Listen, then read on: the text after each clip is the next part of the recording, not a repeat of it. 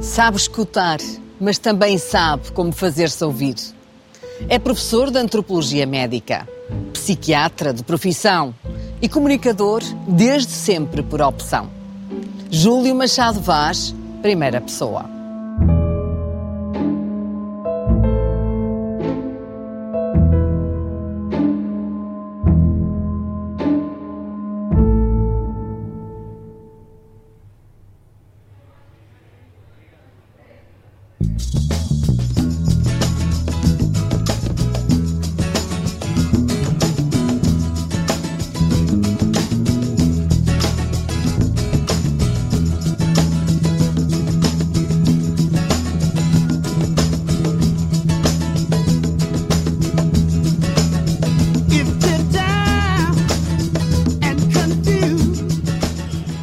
E aqui estamos, nesta vidinha de café, que é muito própria do Porto. Foi aqui que começou a ser feliz, ou não? Também passei aqui algumas noites, alguns fins de tarde, a chorar nos ombros dos amigos. Porquê? Era um pinga-amor e apaixonava-se facilmente? Não, eu era um murcão. Todo o grupo tinha ido à batalha para ir ao cinema, o filme era para maior de 18 anos, e o senhor da porta pediu-me o bilhete de identidade, e eu tinha 16.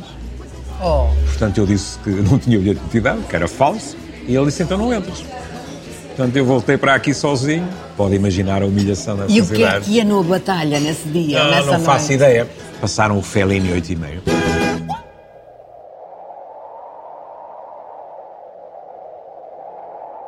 Nessa altura, os filmes do Fellini eram uma espécie de projeto de consciência, de pensamento, sim, de vida. Era um amadurecimento. Sim. À Valalete, muitas vezes mesmo antes da idade de chegar. Sim.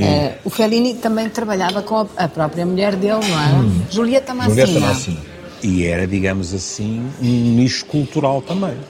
Havia gente entre nós que para os outros eram autênticos líderes. Já há muita gente que não sabe que o meu amigo mais antigo é o Dr. Pacheco Pereira, desde os 5 anos de idade.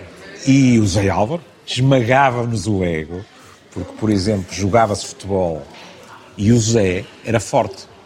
E, portanto, muitas vezes não era escolhido para uma das equipas. E lembro do Zé se virar para alguém e dizer, olha lá, sabes quem era o Mério? E o Ovidio. E nós que líamos o Cavaleiro Andante. Ficávamos esmagados, não é? Com a cultura do Zé. Quem o ouve falar pensa que é muito falador, mas, tanto quanto sei, até é mais ouvidor. Sou psiquiatra e as minhas consultas são face a face. Mas nós, acima de tudo, temos que ouvir, aí até na esperança de mais do que ouvir, escutar. E, portanto, aí é a voz do outro que reina. Mas depois eu fui para o ensino. Tornei-me professor. Os professores falam. E não é pouco. Mas a sua palavra ou a sua comunicação não é igual à da maioria. Temos tempo de absorção ao ouvi-lo. Pode falar uma tarde inteira porque conseguimos reter aquilo que diz. Eu própria já estou a falar mais devagar à sua frente. Palavra? É verdade. O que não é fácil. Vai-me cobrar por isso.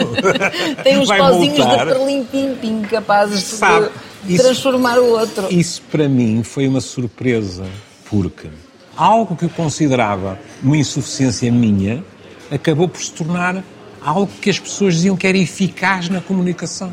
Por isso é que mesmo quando está a falar, sim, é também um ouvidor, porque dá tempo ao outro de ouvir bem aquilo que diz. Para aí há 2 semanas... eu e a Inês fizemos um programa dos curtos sobre as pessoas que falam compulsivamente e que não conseguem ouvir os outros. E isso pode ser trágico, não? Porque é um pseudo-diálogo. A Inês Menezes, que é uma grande profissional de rádio e da escrita, já virou sua irmã.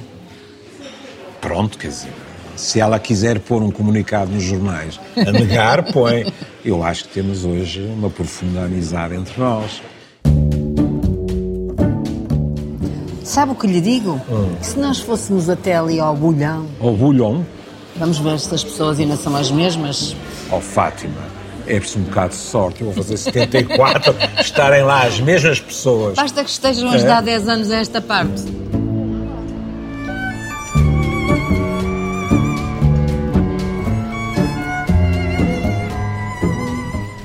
Ó da casa! Olá! Boa tarde, muito obrigado por nos receber. Boa tarde, um homem do Porto e um sonho. Pois claro, o produto da época agora é este, não é o bacalhau. Mostra-nos lá aí uma boa cachola. Isto como é que se chama? Uma boa cachola? Orelheira. Ah, orelheira. É pá, isso para o colesterol é uma delícia. Não tem colesterol. É light, não é? É culpa das pessoas. Não tem colesterol, pois é. É culpa das pessoas. Eu tenho que dizer isso por causa do meu médico. Portanto, não tem colesterol. É garantido. Pronto. As pessoas aqui o têm em toda. Pois é. Os bichinhos. É má vontade. Olha aqui. Mas outra riqueza, está a ver? Olha, conhece. A mim, se calhar. Ando por aqui há 73 anos. Fala que é uma maravilha. Muito simpática. Muito obrigado pela sua gentileza. Olha, é muito simpática. É Fátima, não é? Júlio Machado Vaz, eu beijo os outros. Muito. Hoje juntamos os dois. Sabe quando e a faceira do porco. Não, mãe, é jornalista da RTP. Filha, vamos acabar aqui. Quem é que lhe pôs em óculos? Eu cavo. Não, mãe, eu posso casar com a minha filha. É jornalista da RTP. É que dá as notícias. Estás a ouvir? É a minha querida amiga. Sou filho da Maria Clara. Maria Clara. Cantora Maria Clara. Maria Clara. Anselmo Brancão. Eu nasci nessa rua, Anselmo Brancão. E depois, o pai era médico do Dr. Machado Vaz. E está com problemas de memória. Tomara eu ter essa memória. Minhas senhoras, muita felicidade para as duas. Tudo bom. Olha, gostei de conhecê-la, tudo bom. Que a cabeça do porco lhe saiba bem. Olha, muito bem. Olha, eu vou dizer uma coisa. Eu nem sei como é que vocês ficam.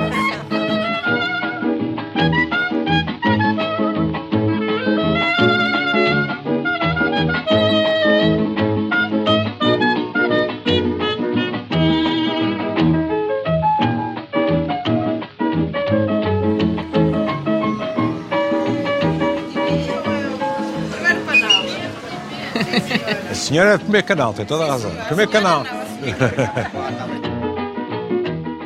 Olá. Queria-se sozinho? Queria, sim, senhor. Sim, senhora. Para oferecer à menina? É, para oferecer à menina. É dos cavalheiros antigos. Sou da reforma antiga.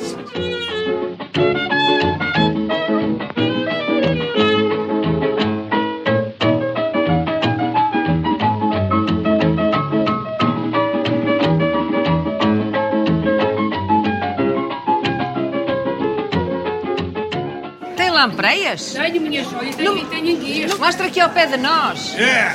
Está viva? Claro que sim, amor. É sério? Nossa. A lampreia é do Minho? É do Minho, querido. Olha que luz. Tem milhas. Olha a barriguinha dele. Não é o prato favorito do Dr. Júlio Machado Vaz, não é? Não, prato? Querido. Nem é puxar ao prato, não é o bicho favorito do... É o bicho... Oh, eu até adivinhei, é o bicho favorito. Não, não, é, não porquê? É. Juro então, que não é. Enguinhas. Também não. Não. Também não. Mas porquê? Não gosta de nada que seja... O meu peixe favorito é bife com batatas fritas. E o senhor doutor também não bebe, que tem que comer peixinho para dar mais saúde. Não engorda. E filetes de pescada não serve? Tem que ser isso? Pronto, está bem, isso é outra coisa. Depois vir ao mercado, ouvir se eu a comer mais peixe ou não. Logo à noite, é garantido. Então, muito obrigado. Então venha mais. Não tem nada que agradecer. A única diferença é que passaram 60 anos, porque as pessoas que nos interpelaram, o que elas disseram, etc., é muito semelhante ao que eu ouvia em criança quando vinha aqui com a minha mãe, que para eles e para elas era a Clarinha. O que é que lhe diziam? Era, normalmente, quando chegávamos aqui ao cimo das escadas, e as peixeiras, sobretudo as peixeiras... A sua mãe vinha com uma cesta? Vinha, e vinha comigo... Pela outra mão, eu ainda era muito garoto. E elas diziam, Clarinha, hoje trouxeste o miúdo. E depois variava. Ou íamos embora outra vez para casa diretos, ou atravessávamos, ainda mais perto, atravessávamos a rua, subíamos e estávamos no laboratório de análise do meu pai, que era aqui num prédio, que era o prédio Garantia. Ainda lá está a farmácia Garantia, aliás. De que é que gostava mais quando descia e tinha que ir ao peixe com a sua mãe, aos legumes? Qual era a banca que mais procurava? Não era uma questão de banca, eram as pessoas. Lembra-se de alguma em especial? Lembro-me, mas não dessa altura. Uma vez eu entrei aqui... Isto era local de políticos, claro, durante muitos anos nas campanhas eleitorais. E eu fui mandatário, conselheiro do Dr. Jorge Sampaio. E quando nos aproximámos da parte dos peixes... Uma destas espantosas mulheres do Bolhão viu-me, ela disse, Olha o filho da Clarinha. Anda cá, meu menino. És tu que sabes muito sexo. Anda cá que eu vou-te ensinar umas coisas. E eu pedi desculpa ao Dr. Jorge Sampaio e fugi. Perdeu uma grande oportunidade. De se me tornar mais culto, eventualmente, mas não tive coragem. Yes, it's a good day for singing a song, and it's a good day for moving along. Yes, it's a good day. How could anything be wrong? A good day from morning till night. Muitas pessoas sabem que é psiquiatra, sim, sabem que é professor de antropologia médica. Menos pessoas. Conhecem a figura da rádio, da comunicação, sim, mas não sabem de onde vem. Da rua Anselmo Brancão, no Bom Fim. De um pai do Porto e de uma mãe de Lisboa. De um pai professor de medicina e de uma mãe que veio de Lisboa, que já era mimada no Porto antes, porque tinha feito a costureirinha da Sé. Vamos lá dizer, a sua mãe é a grande Maria Clara, que chegou a ser rainha da rádio, é verdade, uma grande cantora, é verdade, que imortalizou, é por exemplo, canções como a Figueira da Foz. Exato.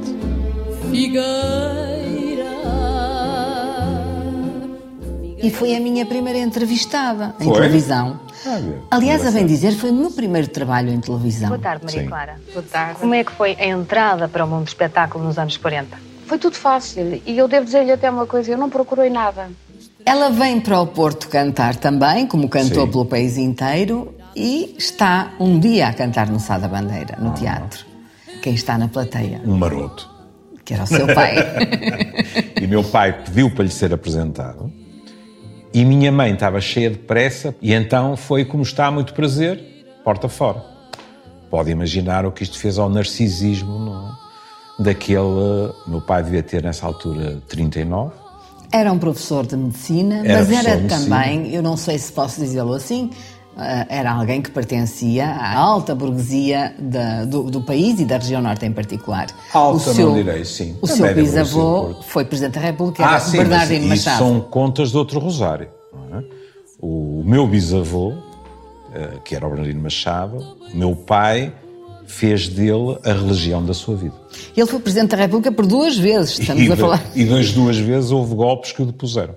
E depois ele foi para o exílio, imagine, com uma família enorme. Meu bisavô aparentemente dizia encantadora família, desesperadora família. Ora, é verdade, na família nós temos muitas vezes, a nível dos afetos, o melhor e o pior. Qualquer um dos meus amigos neste momento está-se a sorrir, a dizer, já sei o que ele vai dizer. Eu sou um adepto do conceito de tribo e não de família. Porque para mim, os que me são queridos são pelo afeto e não pelo sangue. O sangue não garante nada. Maria Clara vem de Campo de Ourique, de Lisboa, onde ela vivia e onde tinha perdido o pai, muito pequenina. Muito pequenina, é verdade. E sempre seguida e acompanhada por uma mãe que era... A minha avó Sórga. A grande companheira. A rainha mãe, como chamava meu pai. Porque viveu sempre connosco. E ele adorava, apesar de ser uma pessoa que não exibia os seus sentimentos, mas era... Mesmo assim, com ela, era com quem ele mais conseguia exprimir o afeto. Era filho único. O Júlio não teve irmãos. Eu não. Isso condicionou a sua forma de ver a vida? É muito curioso, na minha profissão, com frequência, eu tenho à frente filhos únicos também. Mas grande parte dos filhos únicos, por exemplo, têm uma dose de egoísmo. Agora sou eu a defender-me. Quase inevitável. Porque, como a Fátima disse, nós crescemos sozinhos sob certos aspectos. O Júlio não pensava ser médico. Minha mãe, como se costuma dizer, fez-me a cabeça. Obrigou-o? Não. Ela seria incapaz de fazer isso dessa maneira. Foi mais subtil. Dizia, és filho único, teu pai, com tanto trabalho, construiu o laboratório de análise. E isto repetido a um filho único que idolatrava a mãe, produziu uma epifania. O seu pai, creio que lhe dizia para ter cuidado com o prazer da palavra. Ah, tem toda a razão. Então o que acontecia era quando eu, o que não era raro, me entusiasmava. Na argumentação. E entrava em quinta velocidade na autoestrada da Asneira, meu pai de repente dizia assim, O meu filho não se estará a deixar arrastar pelo prazer da frase. Quando ele dizia isto, eu sabia que tinha metido o pé. Fazia marcha atrás. Saía da autoestrada. Ia deixar-te arrastar pelo prazer da frase nos Exato. Cafés do Porto, com os amigos. No Majestico, por exemplo. Nos Majestiques da vida. Exatamente. Até que percebeu que era a palavra e a tal escuta do outro que o chamava. E acaba por ir fazer uma especialidade para a Suíça. O sonho de minha mãe, então, ficou reduzido a escombros, porque numa última tentativa eu fiz um estágio de um mês no serviço de análises do Hospital de São João.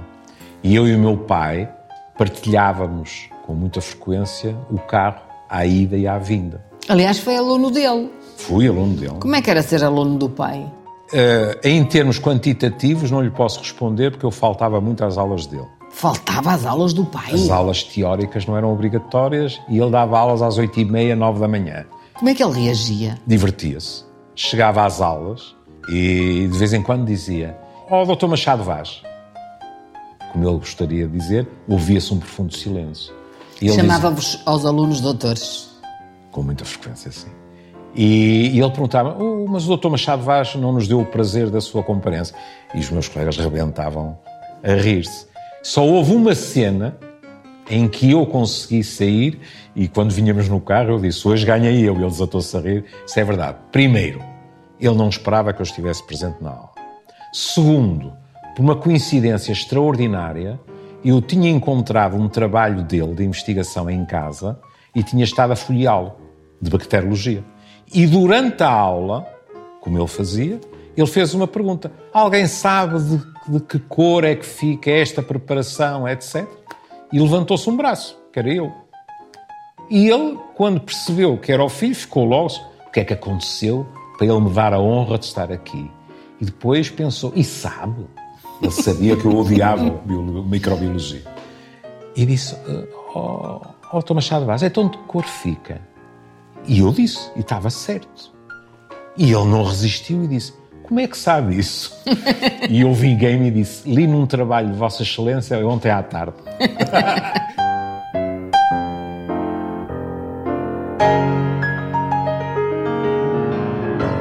É Eurico de Figueiredo que o conduz até à especialização na Suíça, que lhe diz qual é o sítio certo. E no último ano tropecei em psiquiatria e disse: "Alto, aqui é falar com as pessoas." Obviamente com medicação e tal, mas aqui fala-se. E, ao contrário de colegas meus, que preferiram ficar sem especialidade do que estar em psiquiatria, porque a loucura angustiava-os muito, a mim não. Coincidência das coincidências, o Eurico estava a voltar da Suíça. O Eurico virou-se para mim e disse: "Sabes o que era bom para ti? Ires passar um ano ou dois à Suíça, porque a psicoterapia lá está muito mais desenvolvida." Eurico Figueiredo pertencia ao chamado Grupo de Genebra, exilados políticos como António Barreto, Medeiros Freira e tantos outros carismáticos que depois vieram a formar também as fileiras do Partido Socialista. Depois, quando vim da Suíça, o Eurico convidou-me para ser assistente dele, em psicologia, em psiquiatria, em biomédicas. E eu fui. E muito mais tarde, quando eu estava a chefiar o Cato do Feita, o Eurico entrou no Cato e disse: "Temos que falar, porque vai haver uma disciplina nova, que é a antropologia médica, e há umas dúvidas quanto a quem é que há de reger aquilo." E curiosamente, este curiosamente não era muito elogioso, mas enfim, curiosamente o teu nome é consensual. Estamos a falar do Instituto formado por Nuno Grande, pelo professor Nuno Grande, com o nome de Abel Salazar, outros anos exilados políticos de Salazar. Estamos a falar, por exemplo, do professor Nuno Grande, estamos a falar de um homem como Corim de Andrade, etc. E mais recentemente de Alexandre Quintanilha. E Alexandre Quintanilha, Maria de Sousa, etc. Bom, e eu desatei a estudar como um louco. E se já era um apaixonado por antropologia médica, fiquei ainda mais. Curiosamente, acaba por ter em casa que enfrentar uma das doenças mais terríveis do nosso tempo, que são as demências, nos dois pais, e como psiquiatra isso há de ter sido muito duro. Olhe, eu acho que como filho é muito duro para todos nós. Mas sabia do que se tratava? Sabia. Nesse aspecto, sabia demais. sabia que era irreversível. Minha mãe sofreu de Alzheimer. Meu pai teve a chamada demência vascular, porque teve vários infartos de miocárdio e, portanto, a irrigação cerebral não era suficiente, o que significava uma diferença importante. Meu pai tinha períodos de lucidez.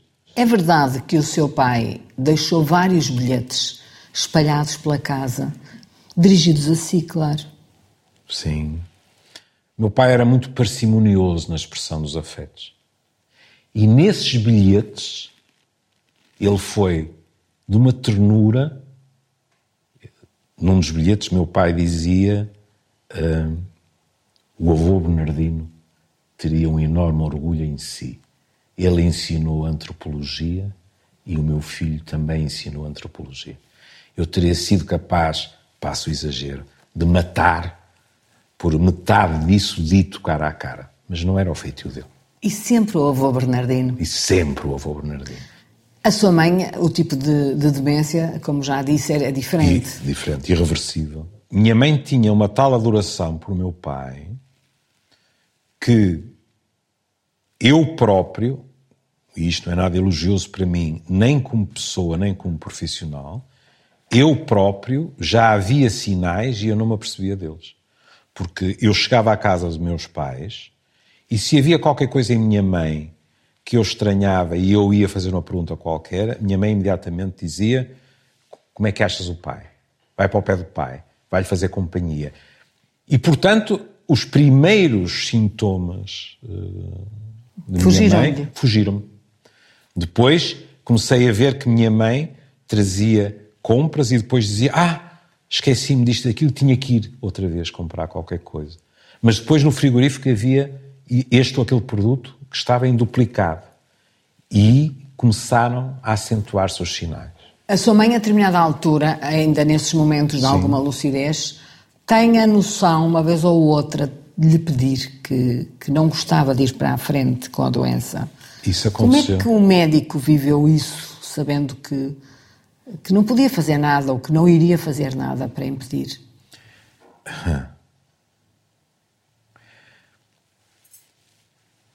É uma ironia, não é? Eu fui um dos signatários da carta a favor da eutanásia.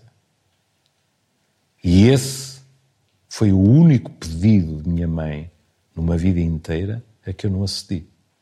Minha mãe, de repente, endireitou as costas, parecia que tinha rejuvenescido 10 anos ou qualquer coisa, e disse-me: meu filho, agradecia-lhe, o que não era normal, nós tratávamos por tudo, agradecia-lhe que esta tortura terminasse. E eu fiquei gélido. E minha mãe reentrou no Alzheimer. E eu usei esse alibi. Bloqueei. O psiquiatra não teve a menor dúvida do que a minha mãe tinha dito e porquê é que eu tinha dito. O filho sentiu-se completamente incapaz de fazer o que ela tinha pedido e devo-lhe dizer que é algo que ainda hoje me angustia.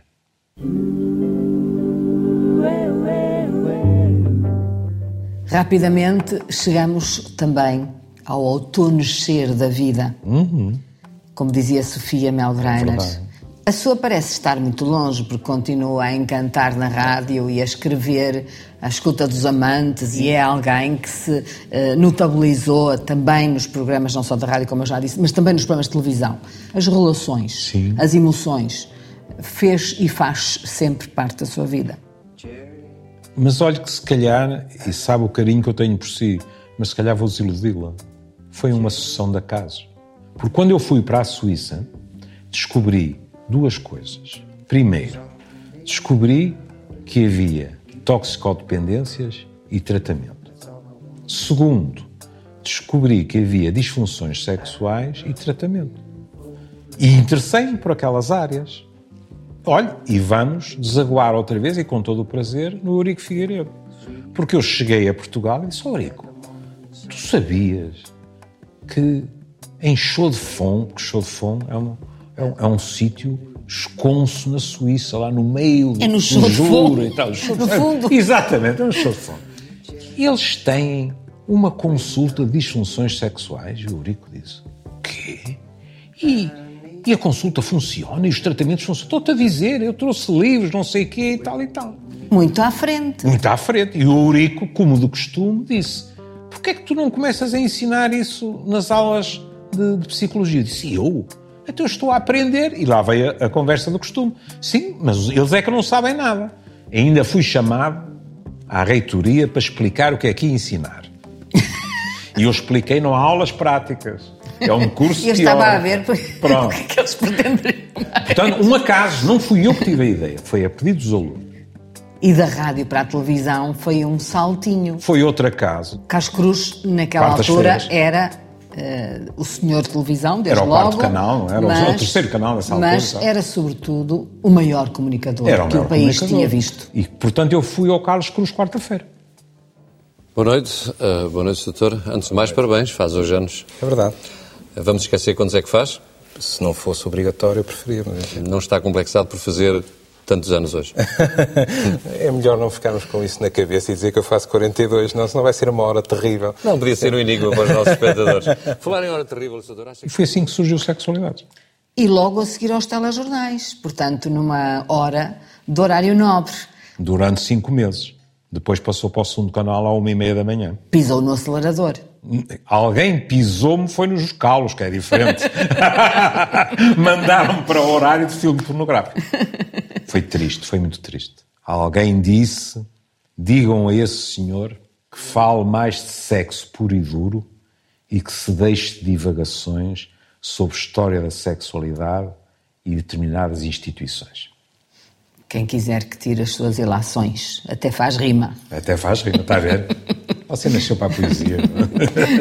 Mas o programa colou-lhe também uma espécie de uma marca na testa. Isso foi complicado. Sexólogo. É verdade. Não lhe agradou. Eu fiquei muito grato às pessoas, mas era muito difícil explicar às pessoas que eu era psiquiatra, em termos clínicos, e era professor de antropologia médica. Agora... e que as disfunções sexuais fazem parte daquilo que é a sua base de conhecimento. Aquilo era uma parte dos meus interesses, nem sequer... Era impossível.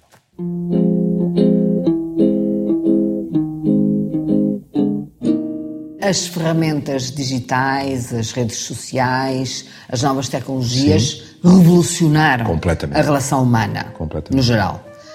O que é que vai ser do homem? Do presente, desde logo, mas também do que vem aí. Olha, um dia, até a relação médico-doente pode ser uma relação máquina-doente. Isso eu não acredito. Não é por acaso que a relação médico-doente é património imaterial da humanidade. Para que haja verdadeiramente empatia, quem está dos dois lados da secretária tem de ter vivido. Não é só o doente. Nós fomos formados sobre as doenças com D grande. O doente traz-nos a dele, que não é igual a mais nenhuma, porque aquela pessoa é insubstituível. E agora, neste diálogo, há coisas que fazem eco dentro de nós, também pelo nosso próprio trajeto, etc. Ora, a máquina... que é muito melhor que nós a estabelecer relações, que não tem falhas de memória, que tem o que hoje em dia se chama os big data e tudo, e que são magníficos. Há uma coisa que a máquina não pode dar, que é pôr-se no sapato dos outros, porque a máquina não viveu. Júlio Machado Vaz também teve uma depressão. Sim. Isso é importante como psiquiatra quando encara um doente com uma depressão? É. Desculpa de formação profissional. Eu não tive uma depressão. Eu estive deprimido. Que é diferente. As palavras têm pesos. E hoje fala-se muito, a torto e a direito, da palavra depressão. Às vezes até mal. Não é nada raro aparecer-me alguém no consultório que me diz assim: ó, doutor, eu já sei o que tenho. E eu respondo: quem? Foi ao doutor Google? Fui. Então, diga-me lá, o que é que tem? Sou bipolar. Ah, é? E é bipolar porquê? Porque eu tenho dias que estou bem disposto, tenho dias que estou mal disposto. Ser bipolar não é isso. No início, os meus colegas, com a melhor das intenções, alguns deles ficaram aterrorizados. Eu tive colegas meus que me telefonaram e disseram: tu és louco, então tu assumiste que estiveste deprimido. Achas que alguém te vai consultar dizendo: mas então eu vou a um psiquiatra que já esteve deprimido? Então ele nem se consegue tratar a ele, como é que me vai tratar a mim? E não foi isso que aconteceu. Porque nós vivemos numa sociedade que é uma sociedade que vive a um ritmo frenético e que exige soluções imediatas para tudo. E que suporta muito mal sentimentos e afetos negativos. Os colegas mais jovens, às vezes, com a melhor das intenções, vão medicar a tristeza. E a tristeza é para ser vivida. Manuel Sobrinho Simões, quem é para si? O Manelzinho. O Manel era o menino querido do meu pai, como aluno. Bacteriologia 20, higiene 20. Era o géniozinho. Era o géniozinho. Manel é a melhor cabeça da minha geração. E, portanto, eu tive que tomar uma decisão, que é: tenho ciúmes deste tipo? Como assim? Do Manel, por ele ser o aluno favorito do meu pai. Ou ele tem muita piada, eu gosto dele e, se ele quiser, vamos ser amigos. Eu escolhi a segunda opção, aparentemente ele também, e vão 50 anos.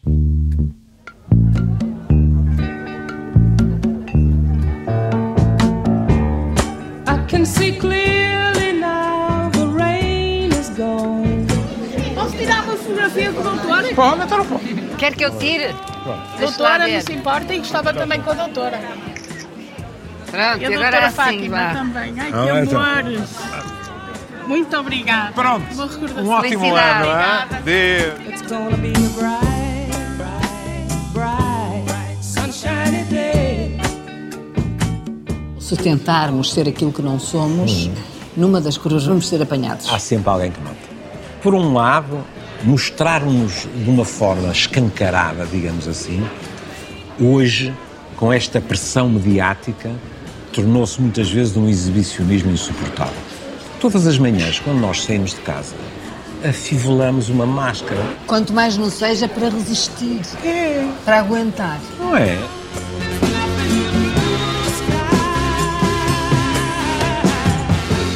Eu levo aqui uma broa da Vintes. Mostre lá só a broa da Vintes. Que comprei honestamente, que paguei. Claro, vimos. E mesmo assim vou-me embora a sentir-me em dívida, porque eles deram muito mais do que eu levo daqui, não é? Se portar bem, depois olho um bocadinho. Está bem.